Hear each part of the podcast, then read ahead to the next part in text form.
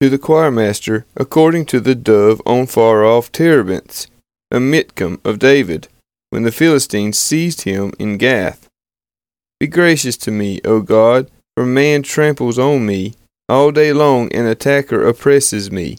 My enemies trample on me all day long, for many attack me proudly. When I am afraid, I put my trust in you. In God, whose word I praise, in God I trust, I shall not be afraid. What can flesh do to me? All day long they injure my cause.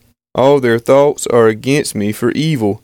They stir up strife. They lurk. They watch my steps, as they have waited for my life.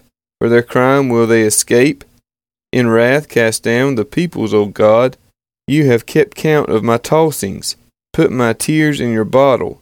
Are they not in your book? Then my enemies will turn back in the day when I call.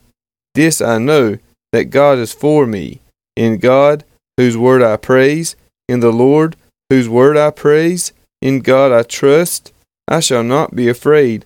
What can man do to me? I must perform my vows to you, O God.